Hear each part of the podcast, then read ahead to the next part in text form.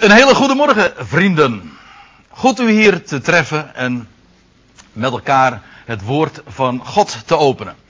En u ziet hier op het scherm geprojecteerd waar het vanmorgen over gaat en waar ik heel graag eens uw, uw aandacht voor wil vragen.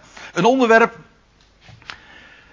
dat mij de laatste tijd nogal heeft bezig gehouden. Ik heb heel vaak over deze vraag nagedacht en ik weet zeker dat er hier mensen in de zaal zijn die dat aanspreekt, omdat velen hier toch wat verlegen mee zijn.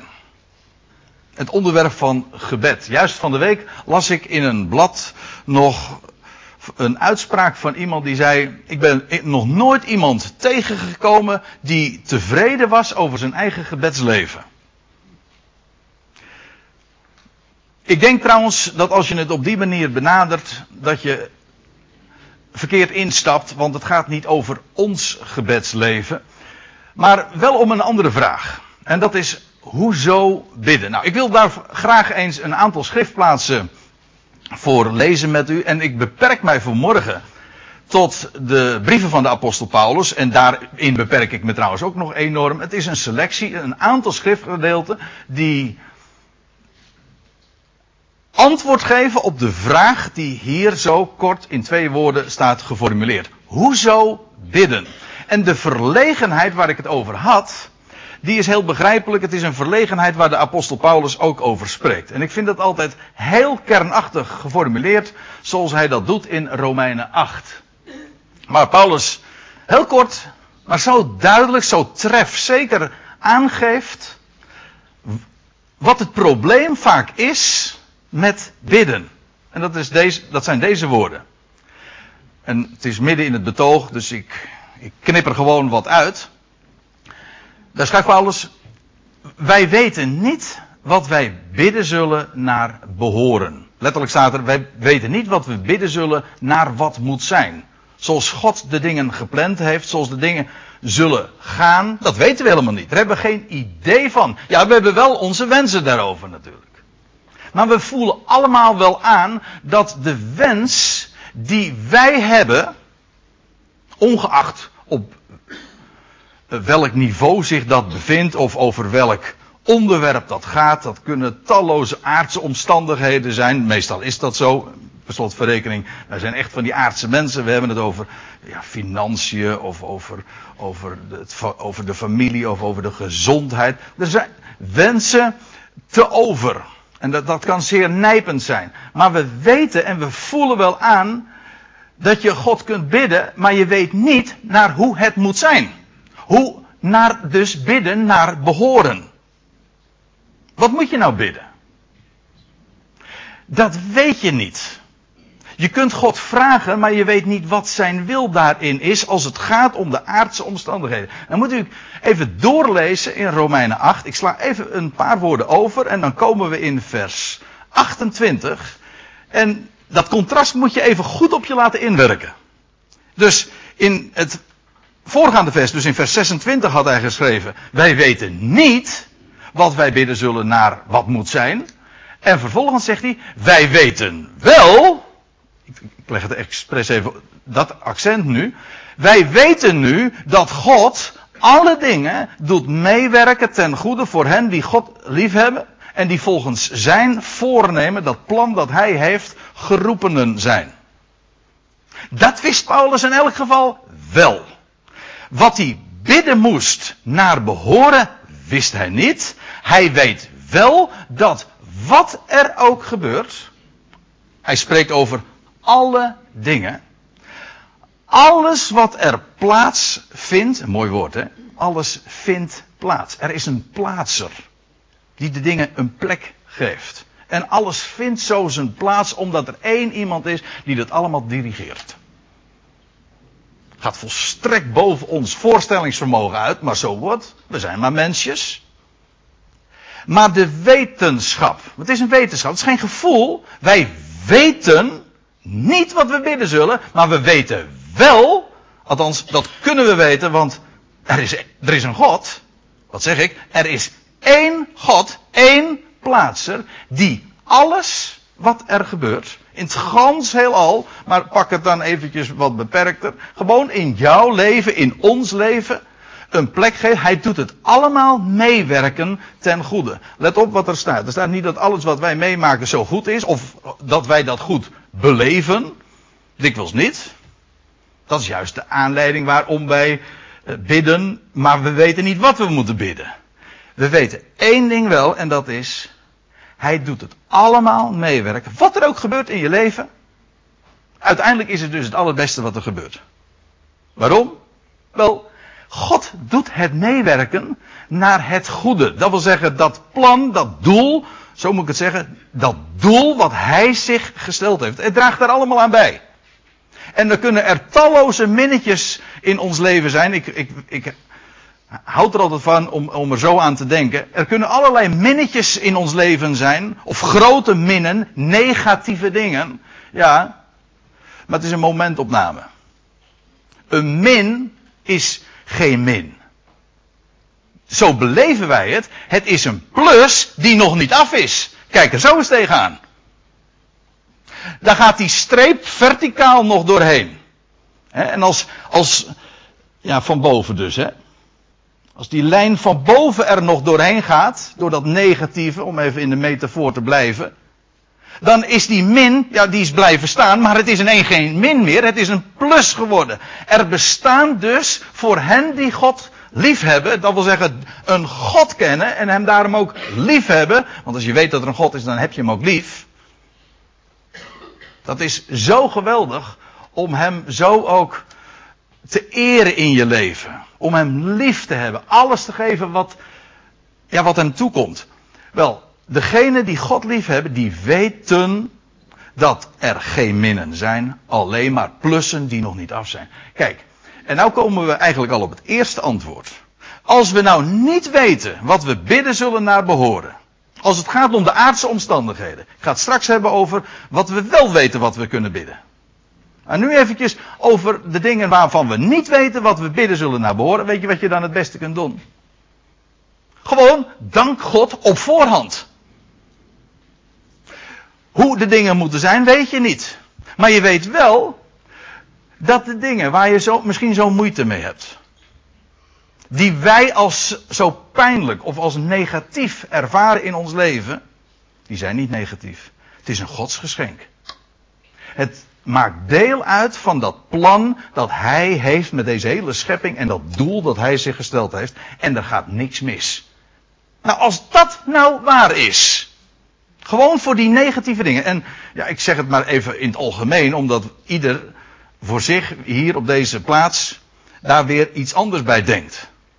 maar we kennen dat allemaal wel. Dingen die, die we als een gebrek ervaren, of als een handicap, een moeite in ons leven. Misschien waar de, uw buurman of buurvrouw geen idee van heeft, maar u kent het.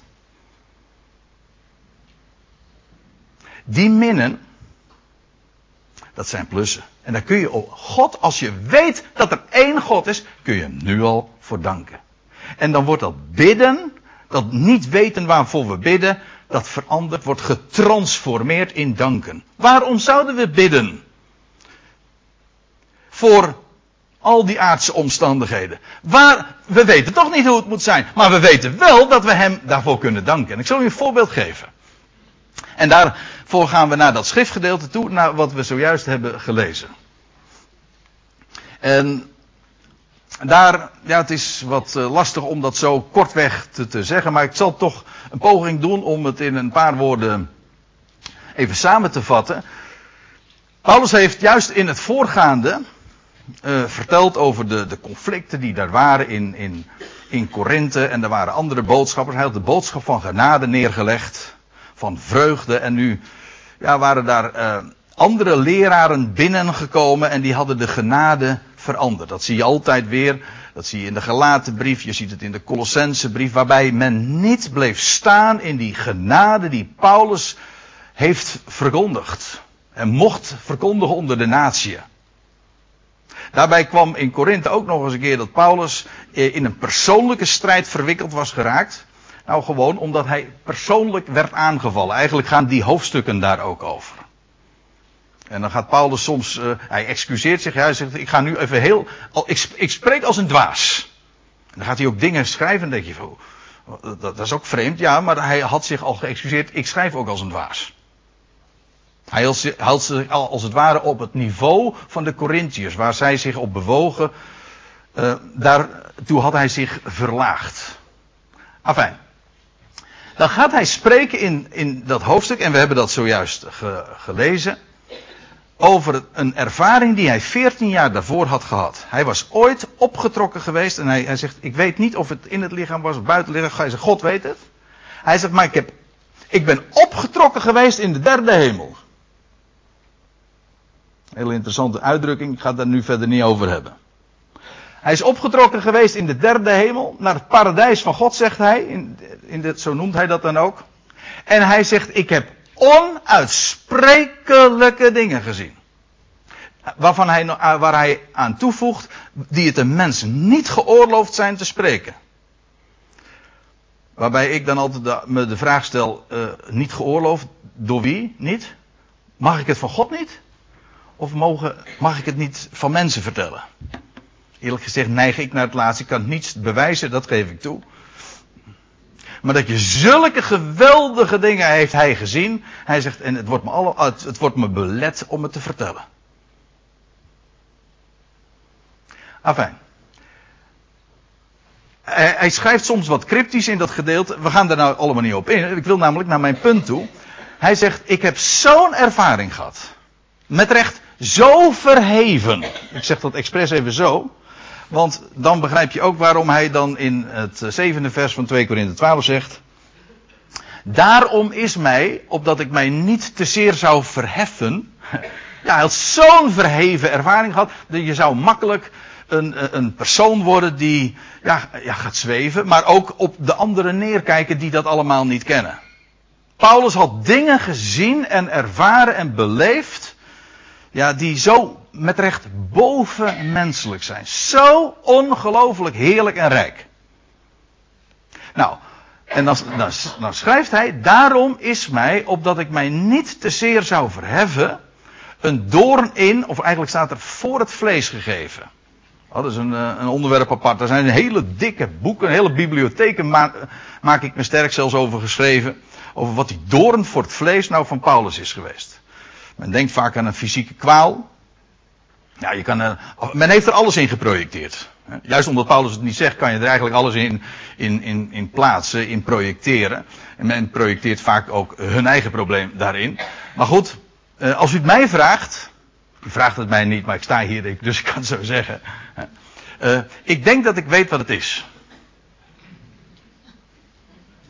Weet u wat ik denk? Dat die doorn niet in zijn vlees, maar voor zijn vlees, voor zijn ego. Want die betekenis heeft het woord vlees ook. Die doorn voor zijn vlees, dat was een engel des Satans. Dat denk ik. Het staat er namelijk bij. De, de metafoor is een doorn voor zijn vlees. Het was niet letterlijk een doorn. Het was ook niet letterlijk zijn vlees, maar een doorn voor zijn vlees. En de, en dan legt hij het uit. Het is een engel des Satans.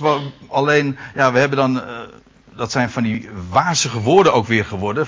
Maar als je het even gewoon letterlijk neemt. Een, een, engel is een boodschapper. Dat hoeft niet een hemelwezen te zijn. Dat kan wel. Maar in wezen het is gewoon een boodschapper. De verspieders in Jericho. Daar, daarvan lees je ook dat het engelen waren. Boodschappers. Goed. Een, een engel des Satan. Satan is een tegenstander. Dus een boodschapper van Satan. Van de tegenstander. Dat is hem. En die maakten het Paulus zo moeilijk. Eerlijk gezegd denk ik aan iemand daar in de gemeente van Korinthe, of in ieder geval in, het, in de nabijheid van Paulus, die hem een slag in het, die dingen vertelde die voor hem een slag in het gezicht waren. Die hem met vuisten sloeg. Wellicht, maar nou ga ik echt nou, nu ga ik fantaseren. Wat ik tot dusver heb gezegd, kan ik vrij hard maken omdat het zo staat. Uh, in uh, in mijn, naar mijn bescheiden mening. U mag daarover denken zoals u wil. Afijn. Die, die boodschapper van de tegenstander, dat was iemand daar in Korinthe wellicht. Maar in ieder geval een boodschapper die hem een slag in het gezicht bracht, aanbrachte. En hem van dingen betichten, wellicht gewezen hebben op zijn verleden. Maar in ieder geval, het was buitengewoon zwaar. Hij heeft het als een doorn voor zijn vlees ervaren. Buitengewoon pijnlijk. Dat is een ding wat duidelijk is. Daarom is mij, omdat ik mij niet te zeer zou verheffen, een doorn voor het vlees gegeven. Een boodschapper van de tegenstander. Om mij, hij noemt zijn naam niet. En hij zegt, het is een boodschapper van de tegenstander. Misschien hebben de Corinthiërs wel geweten van, oh, hij bedoelt wellicht die. Maar Paulus, eh, hij zegt het cryptisch, hij zegt het ook heel discreet en noemt geen namen. Een boodschapper van de tegenstander om mij met vuisten te slaan, opdat ik mij niet te zeer zou verheffen. Opdat ik niet zou gaan zweven en omdat ik niet op anderen zou neerkijken. En dan schrijft hij, drie maal heb ik de Heer hierover gebeden dat hij van mij zou aflaten. Die boodschapper dus, hè, die het hem zo moeilijk maakte. Die dingen tegen hem zei, boodschapte, die een slag in zijn gezicht waren. Die zo als een doorn voor zijn vlees zijn ervaren. En hij zegt, ik heb drie keer de Heer gebeden of, of hij van mij, die, die boodschapper dus, van mij zou aflaten. Kijk, hier zie je nou een voorbeeld van waarbij Paulus zelf ook dingen bidt voor aardse omstandigheden. Als iets wat hij als een, wat voor hem een doorn voor zijn vlees was. Je zou zeggen van nou ja, dat is toch logisch dat je daar God voor bidt. Ja, maar hij wist niet, hij wist niet wat hij moest bidden naar behoren. Naar wat moest zijn. Want hij geeft hier feitelijk zelf ook al het antwoord. Mede omdat dit natuurlijk achteraf ook is. Dat hij dit zo beschrijft. Hij zegt, het is mij gegeven. Het was negatief in zijn beleving, ja. Maar het was juist positief. Want het zou hem klein houden. En ik geloof trouwens dat dat in het algemeen ook de, uh, de eerste les is van de problemen in ons leven. Het houdt ons klein. Nederig. Zodat je niet te zeer verheft. Niet neerkijkt op de andere mensen. Ver, verbeeld je nou maar niks. Als, zoals Paulus in dit geval, hij had geweldige dingen gezien. Ja, maar het was hem ook maar van God gegeven. En als je dat, als je dat dan mag kennen en mag beleven, mag zien, daaruit, eh, hij heeft het verkondigd. Het was hem niet geoorloofd, maar hij heeft het verkondigd, die rijkdom. Dat is genade. Dat is, dat is gewoon genade. En hij werd klein gehouden. Dat is zo mooi. En die handicaps en die, die negatieve dingen. Kijk er zo eens een keer zo tegenaan. Je kunt, nu de Heer, je kunt de Heer natuurlijk bidden. En, en, en, je kunt, en dat lijkt ook heel vroom. Eh, weet je wat? Heer, eh, neem dat van mij af. Maar heb je hem wel eens een keer gedankt daarvoor? Dat is, bepaald, dat is uiteindelijk de les van deze geschiedenis ook. Van, van deze versen die Paulus hier zo optekent. Want lees maar wat het antwoord uh, is dat God hem geeft. En hij, dus hij heeft drie keer tot God gebeden. Of hij, of die boodschapper van hem zou aflaten. En dan, en hij, dus de Heer zelf, heeft tot mij gezegd. Mijn genade, dat is het antwoord hè. Mijn genade is jou genoeg. Want de kracht openbaart zich eerst ten volle in zwakheid. Nou, en dan, ik projecteer het nu niet meer, maar we hebben het zojuist gelezen. En dus Paulus' conclusie is, hij zegt dus ik roem ik alleen maar in zwakheden.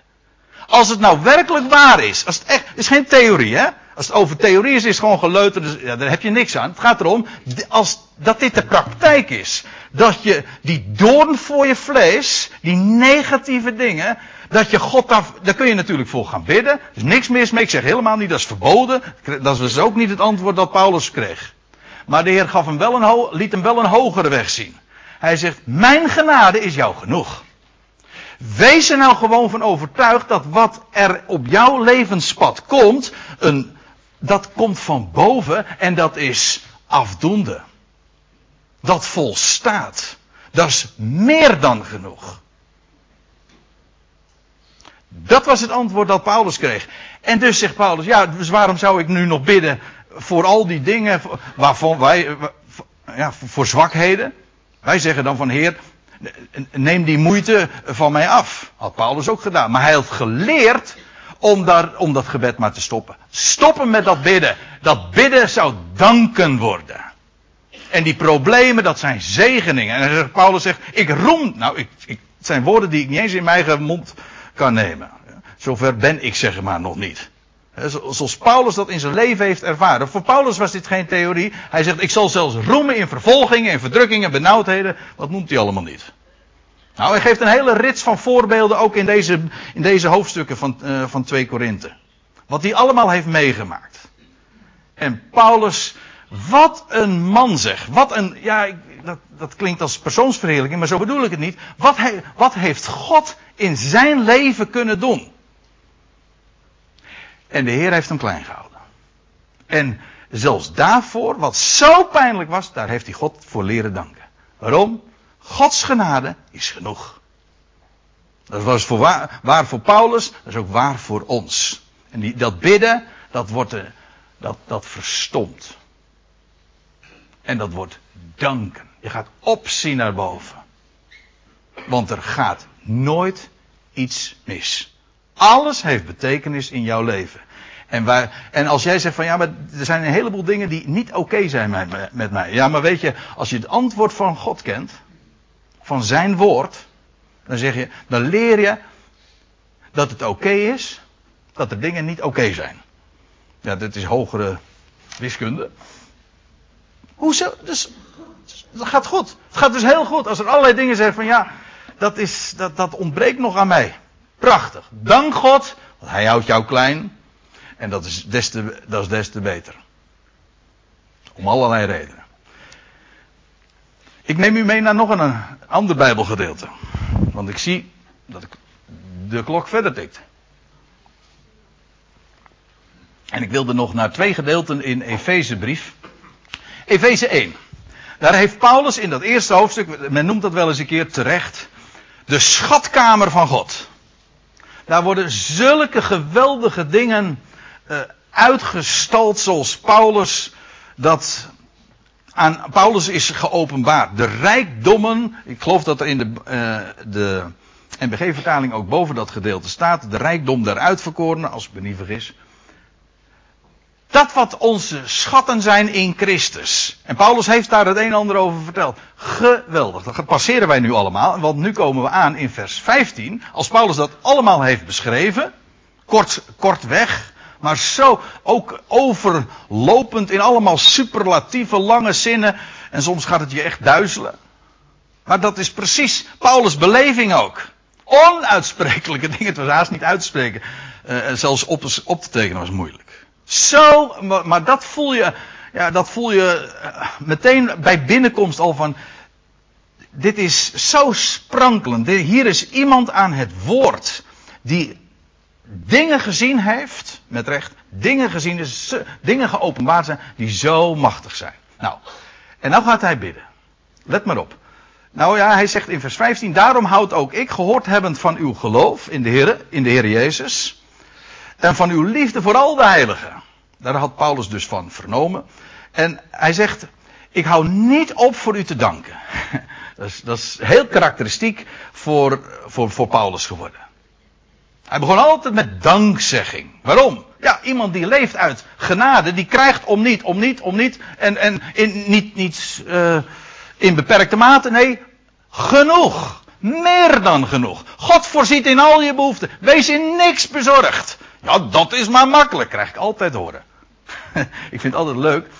Want ik vind het een geweldige aanbeveling. Dat is maar makkelijk. Precies, maar daarom is het ook evangelie, mensen. Want er wordt zo graag moeilijk gedaan. Ik denk wel eens juist door christenen. En dan zeggen we, we hebben een evangelie. Nou, als het een evangelie is, dan betekent dat dat God van ons een last afneemt. En dat betekent dat Hij ons vreugde geeft. Hij voorziet. En dus danken wij Hem gewoon. En dat deed Paulus ook voor deze gelovigen te Efeze. Of, nou ja, dat is nog een ander verhaal. Maar in ieder geval, Hij hield niet op te danken. En dan schrijft hij erbij, u gedenkende bij mijn gebeden. Haha.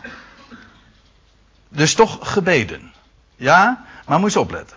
En dit is het gebed wat ik altijd aantref bij de, bij de apostel Paulus. Geen gebeden voor zichzelf. Ja, 2 Korinthe 12. Maar dat, daarvan, daar schrijft hij juist dat hij afgeleerd heeft voor die aardse omstandigheden te bidden.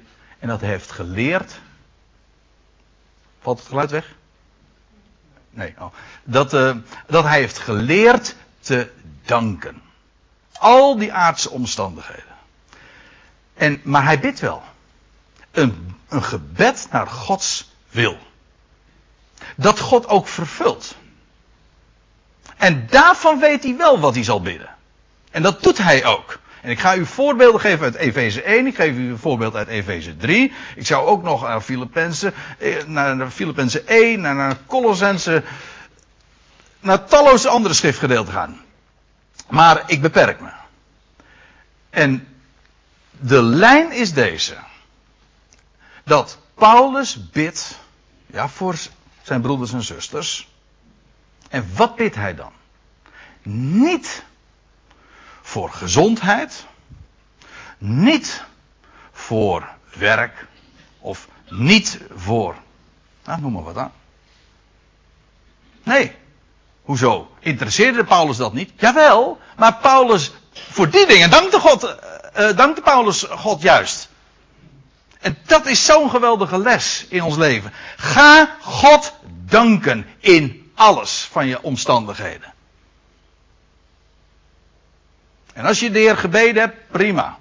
Maar leer dan ook juist dat gebed te laten verstommen in dankzegging. Maar wat niet verstomt is dit gebed. En nou ga ik verder lezen.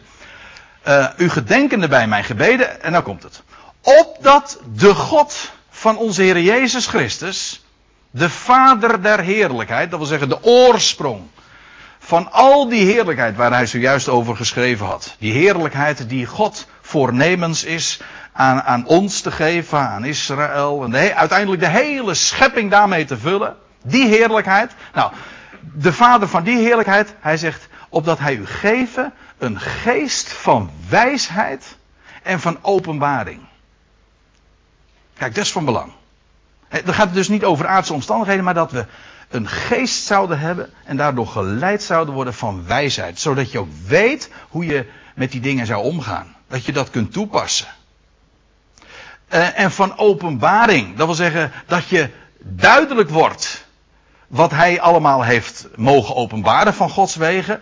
Opdat hij u geeft een geest van wijsheid en openbaring in besef van hem. Ja, in de MBG-vertaling staat tot, uh, rechte kennis van hem. Dat, dat is helemaal oké, maar er staat eigenlijk besef. Dat woord epignosis. Epignosis betekent gewoon, in de Concordant Version wordt het ook weergegeven met realization. Dat wil zeggen realisatie. Dat je, kijk, je kunt denken, kijk, en dit is een heel vitaal punt. Ik hoop dat u dat ook nu even er goed bij bent.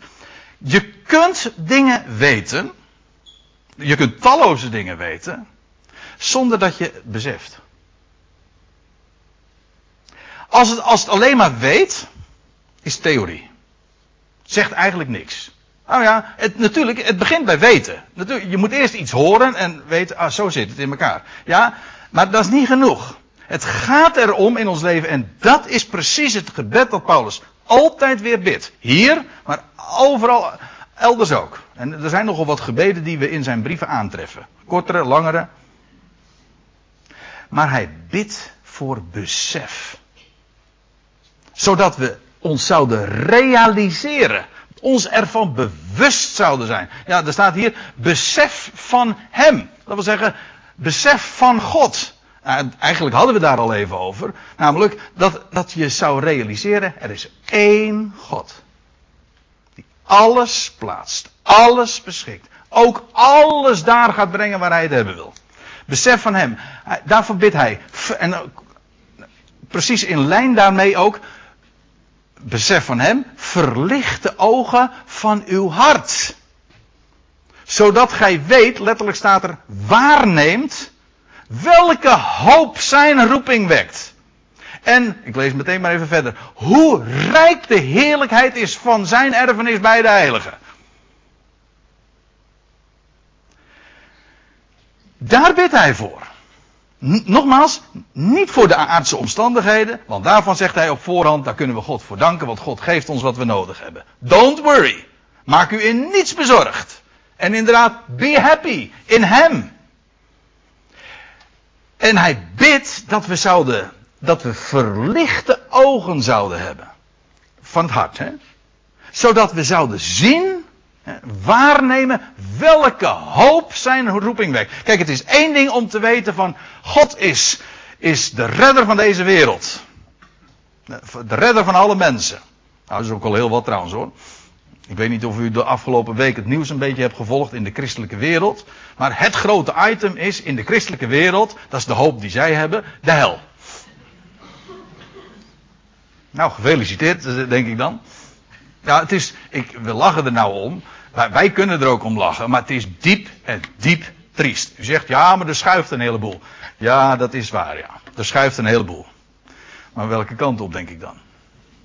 Hm? Kijk, waar het om gaat is dat we niet zouden weten hoe er nu in christelijk Nederland gedacht wordt over de hel. Dat zal onze zorg zijn. Het gaat er niet om hoe men denkt over de hel. Het gaat erom wat de schrift zegt. Gaat die Bijbel ook open? Is men daarin geïnteresseerd? Daar liggen de antwoorden. En dan zou men het niet hebben over de hel. Ja, ik sta me een beetje op te winden, dat weet ik. En misschien op de verkeerde plaats. Maar, ja, ik vind het diep triest. Hebben, we hebben zo'n hoop van het evangelie. En de hoop van het evangelie is dat God de hele schepping daar gaat brengen waar hij het hebben wil. En dat is niet de hel, dat kan ik u wel vertellen. Dat is in heerlijkheid. Gelukkig worden er ook nog wat andere geluiden, zoals ik gisteren vernam op de EO, uh, gehoord. En daar ben ik God erg dankbaar voor. Toch nog wat waarheid. Gelukkig. Maar dat we zouden weten, ja, want daar kom ik nu op. Het is één ding om te weten wat de hoop van onze roeping is. Hè? Ja, wat God voor ons, voor de gemeente in petto hebt. En, en je kan, dat je het kan zeggen van nou nee, dat staat er geschreven en, en zo is het. Ja, nou is prachtig. Daar begint het mee. Je moet het eerst weten. Maar het, het moet niet bij, weten blijven. Dan is het alleen nog maar theorie. Het gaat erom dat je het gaat beseffen. Dat je verlichte ogen gaat hebben en dat je, dat je waarneemt die hoop van zijn roeping. Dat is, dat is wat wij noemen uitzicht. Dat is het woord eigenlijk wat hier helemaal in past. Is dat een, is dat een, ja, wat is die hoop nou voor ons? Is dat maar iets van wat je weet, nou ja, een, een lichtpuntje of zo? Of is dat die, dat schitterende, dat stralende perspectief? Wat zie jij in je hart? Is dat inderdaad dat machtig licht? Ik ben er vast van overtuigd, dat is absoluut zeker. Als we maar een glimp zouden hebben gezien van de heerlijkheid die God voornemens is te geven aan uiteindelijk heel de schepping. Dat zou ineens al onze zorgen doen verdwijnen. Daar ben ik absoluut van overtuigd. En ik, en ik ga, uh, ik bezoek elke vrijdag een, een vrouw in, uh, in, in Hilgersberg. Die zit in een karretje en die kan helemaal niks meer. En het is diep en diep triest wat je, naar de mens gesproken, wat die, wat die meemaakt. Ze is 42 jaar en ze, en ze kan helemaal niks meer. Ze heeft niet lang meer te leven. En ze kan bijna niks zeggen. Ze, heeft, uh, ze kan niks meer zien.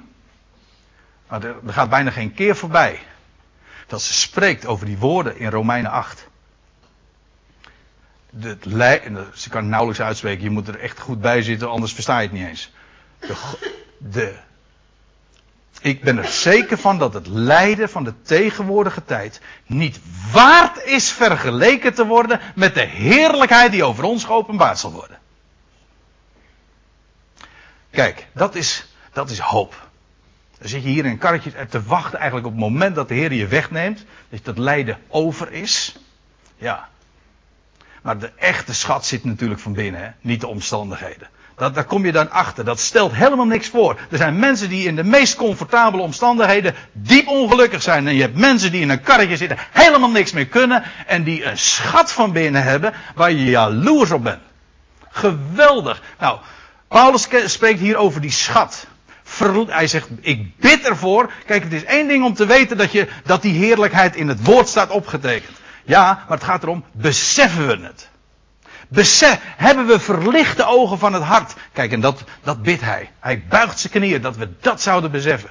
Dat we zouden weten, die hoop, nee, dat we zouden beseffen en zouden zien. Zicht zouden hebben op die hoop van zijn roeping. Hoe rijk we zijn.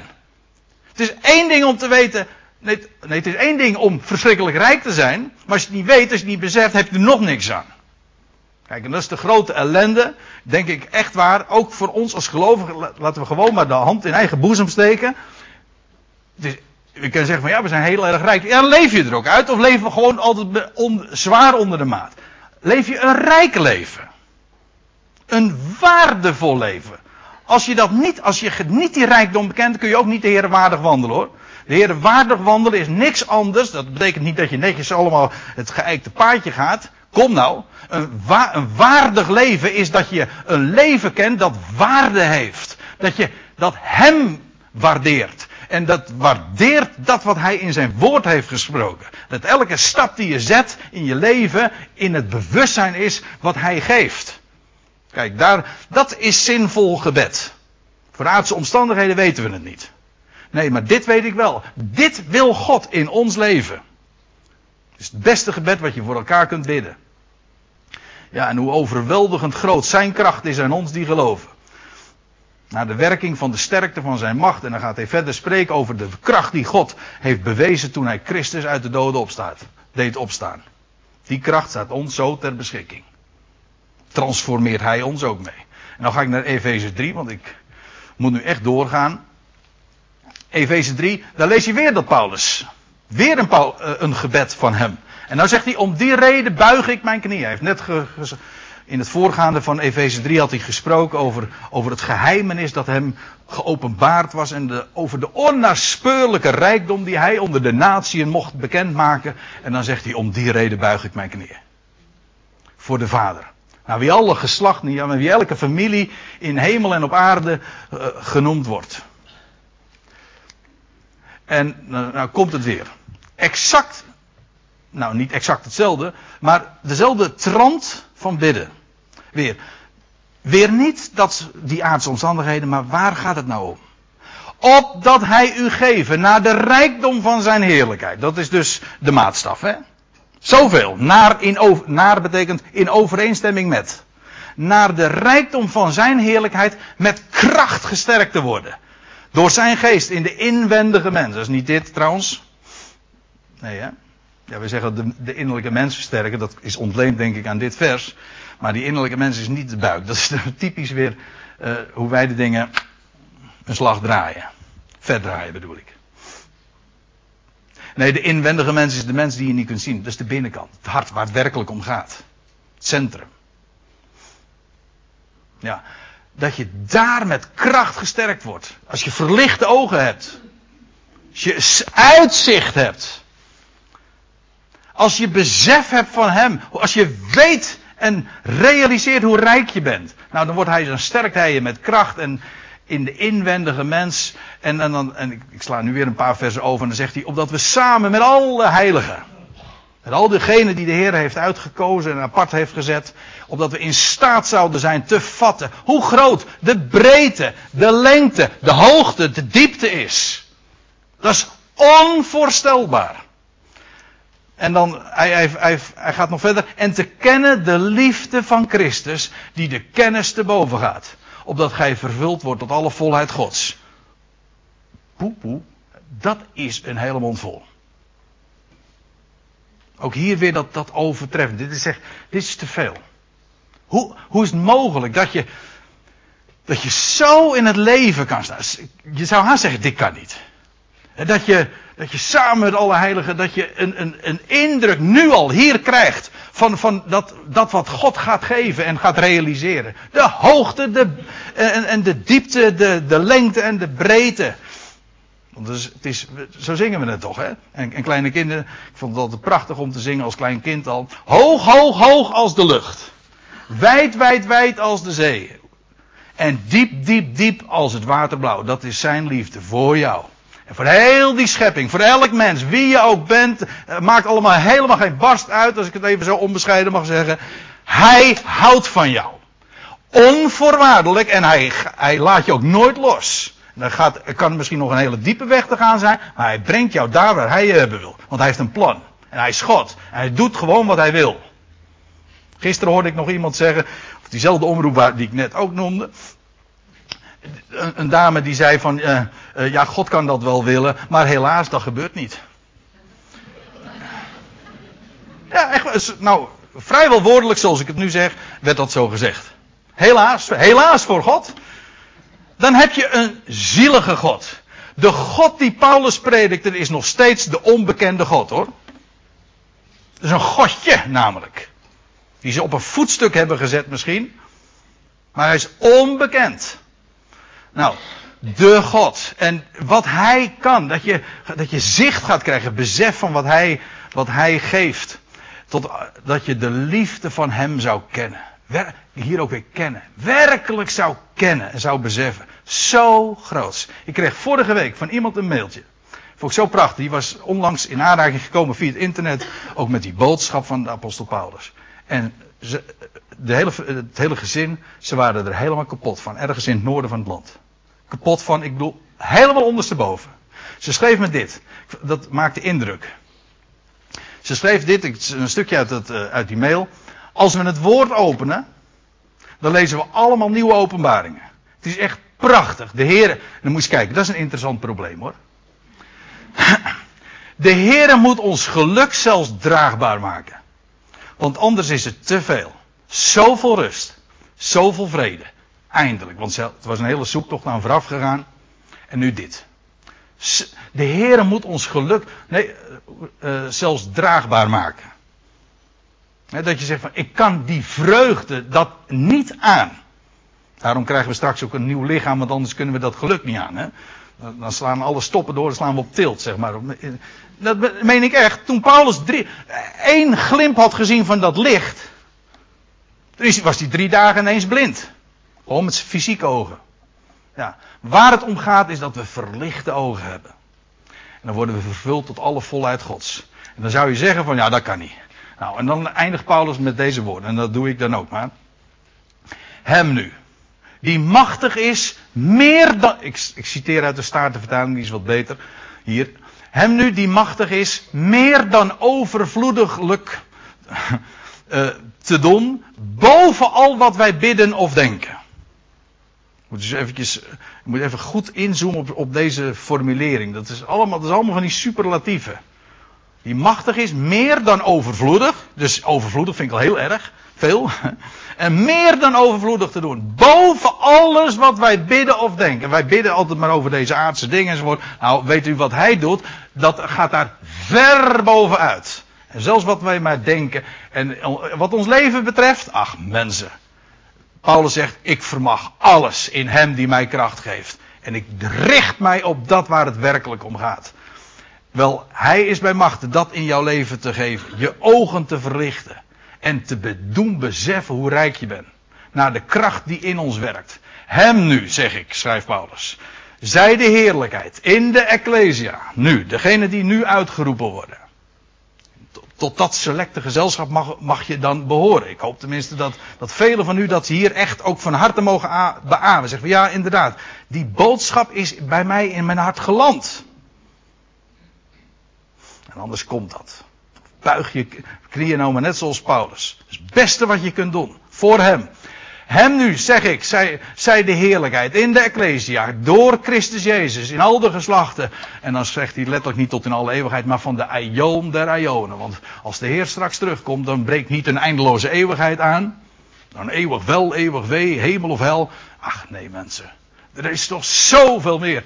Tijdperken zijn er nog te gaan, waarin God zijn voornemen zal uitwerken. En als een steen in de vijver worden die cirkels steeds groter. Totdat uiteindelijk de hele vijver, zeg maar, uh, tot de rand toe bereikt is. Heel zijn schepping zal in die glorie delen. Dat is de hoop van zijn roeping, uitzicht. En dat we inderdaad verlichte ogen van het hart zouden hebben, die dat zouden zien. Daarom zouden we bidden. Amen.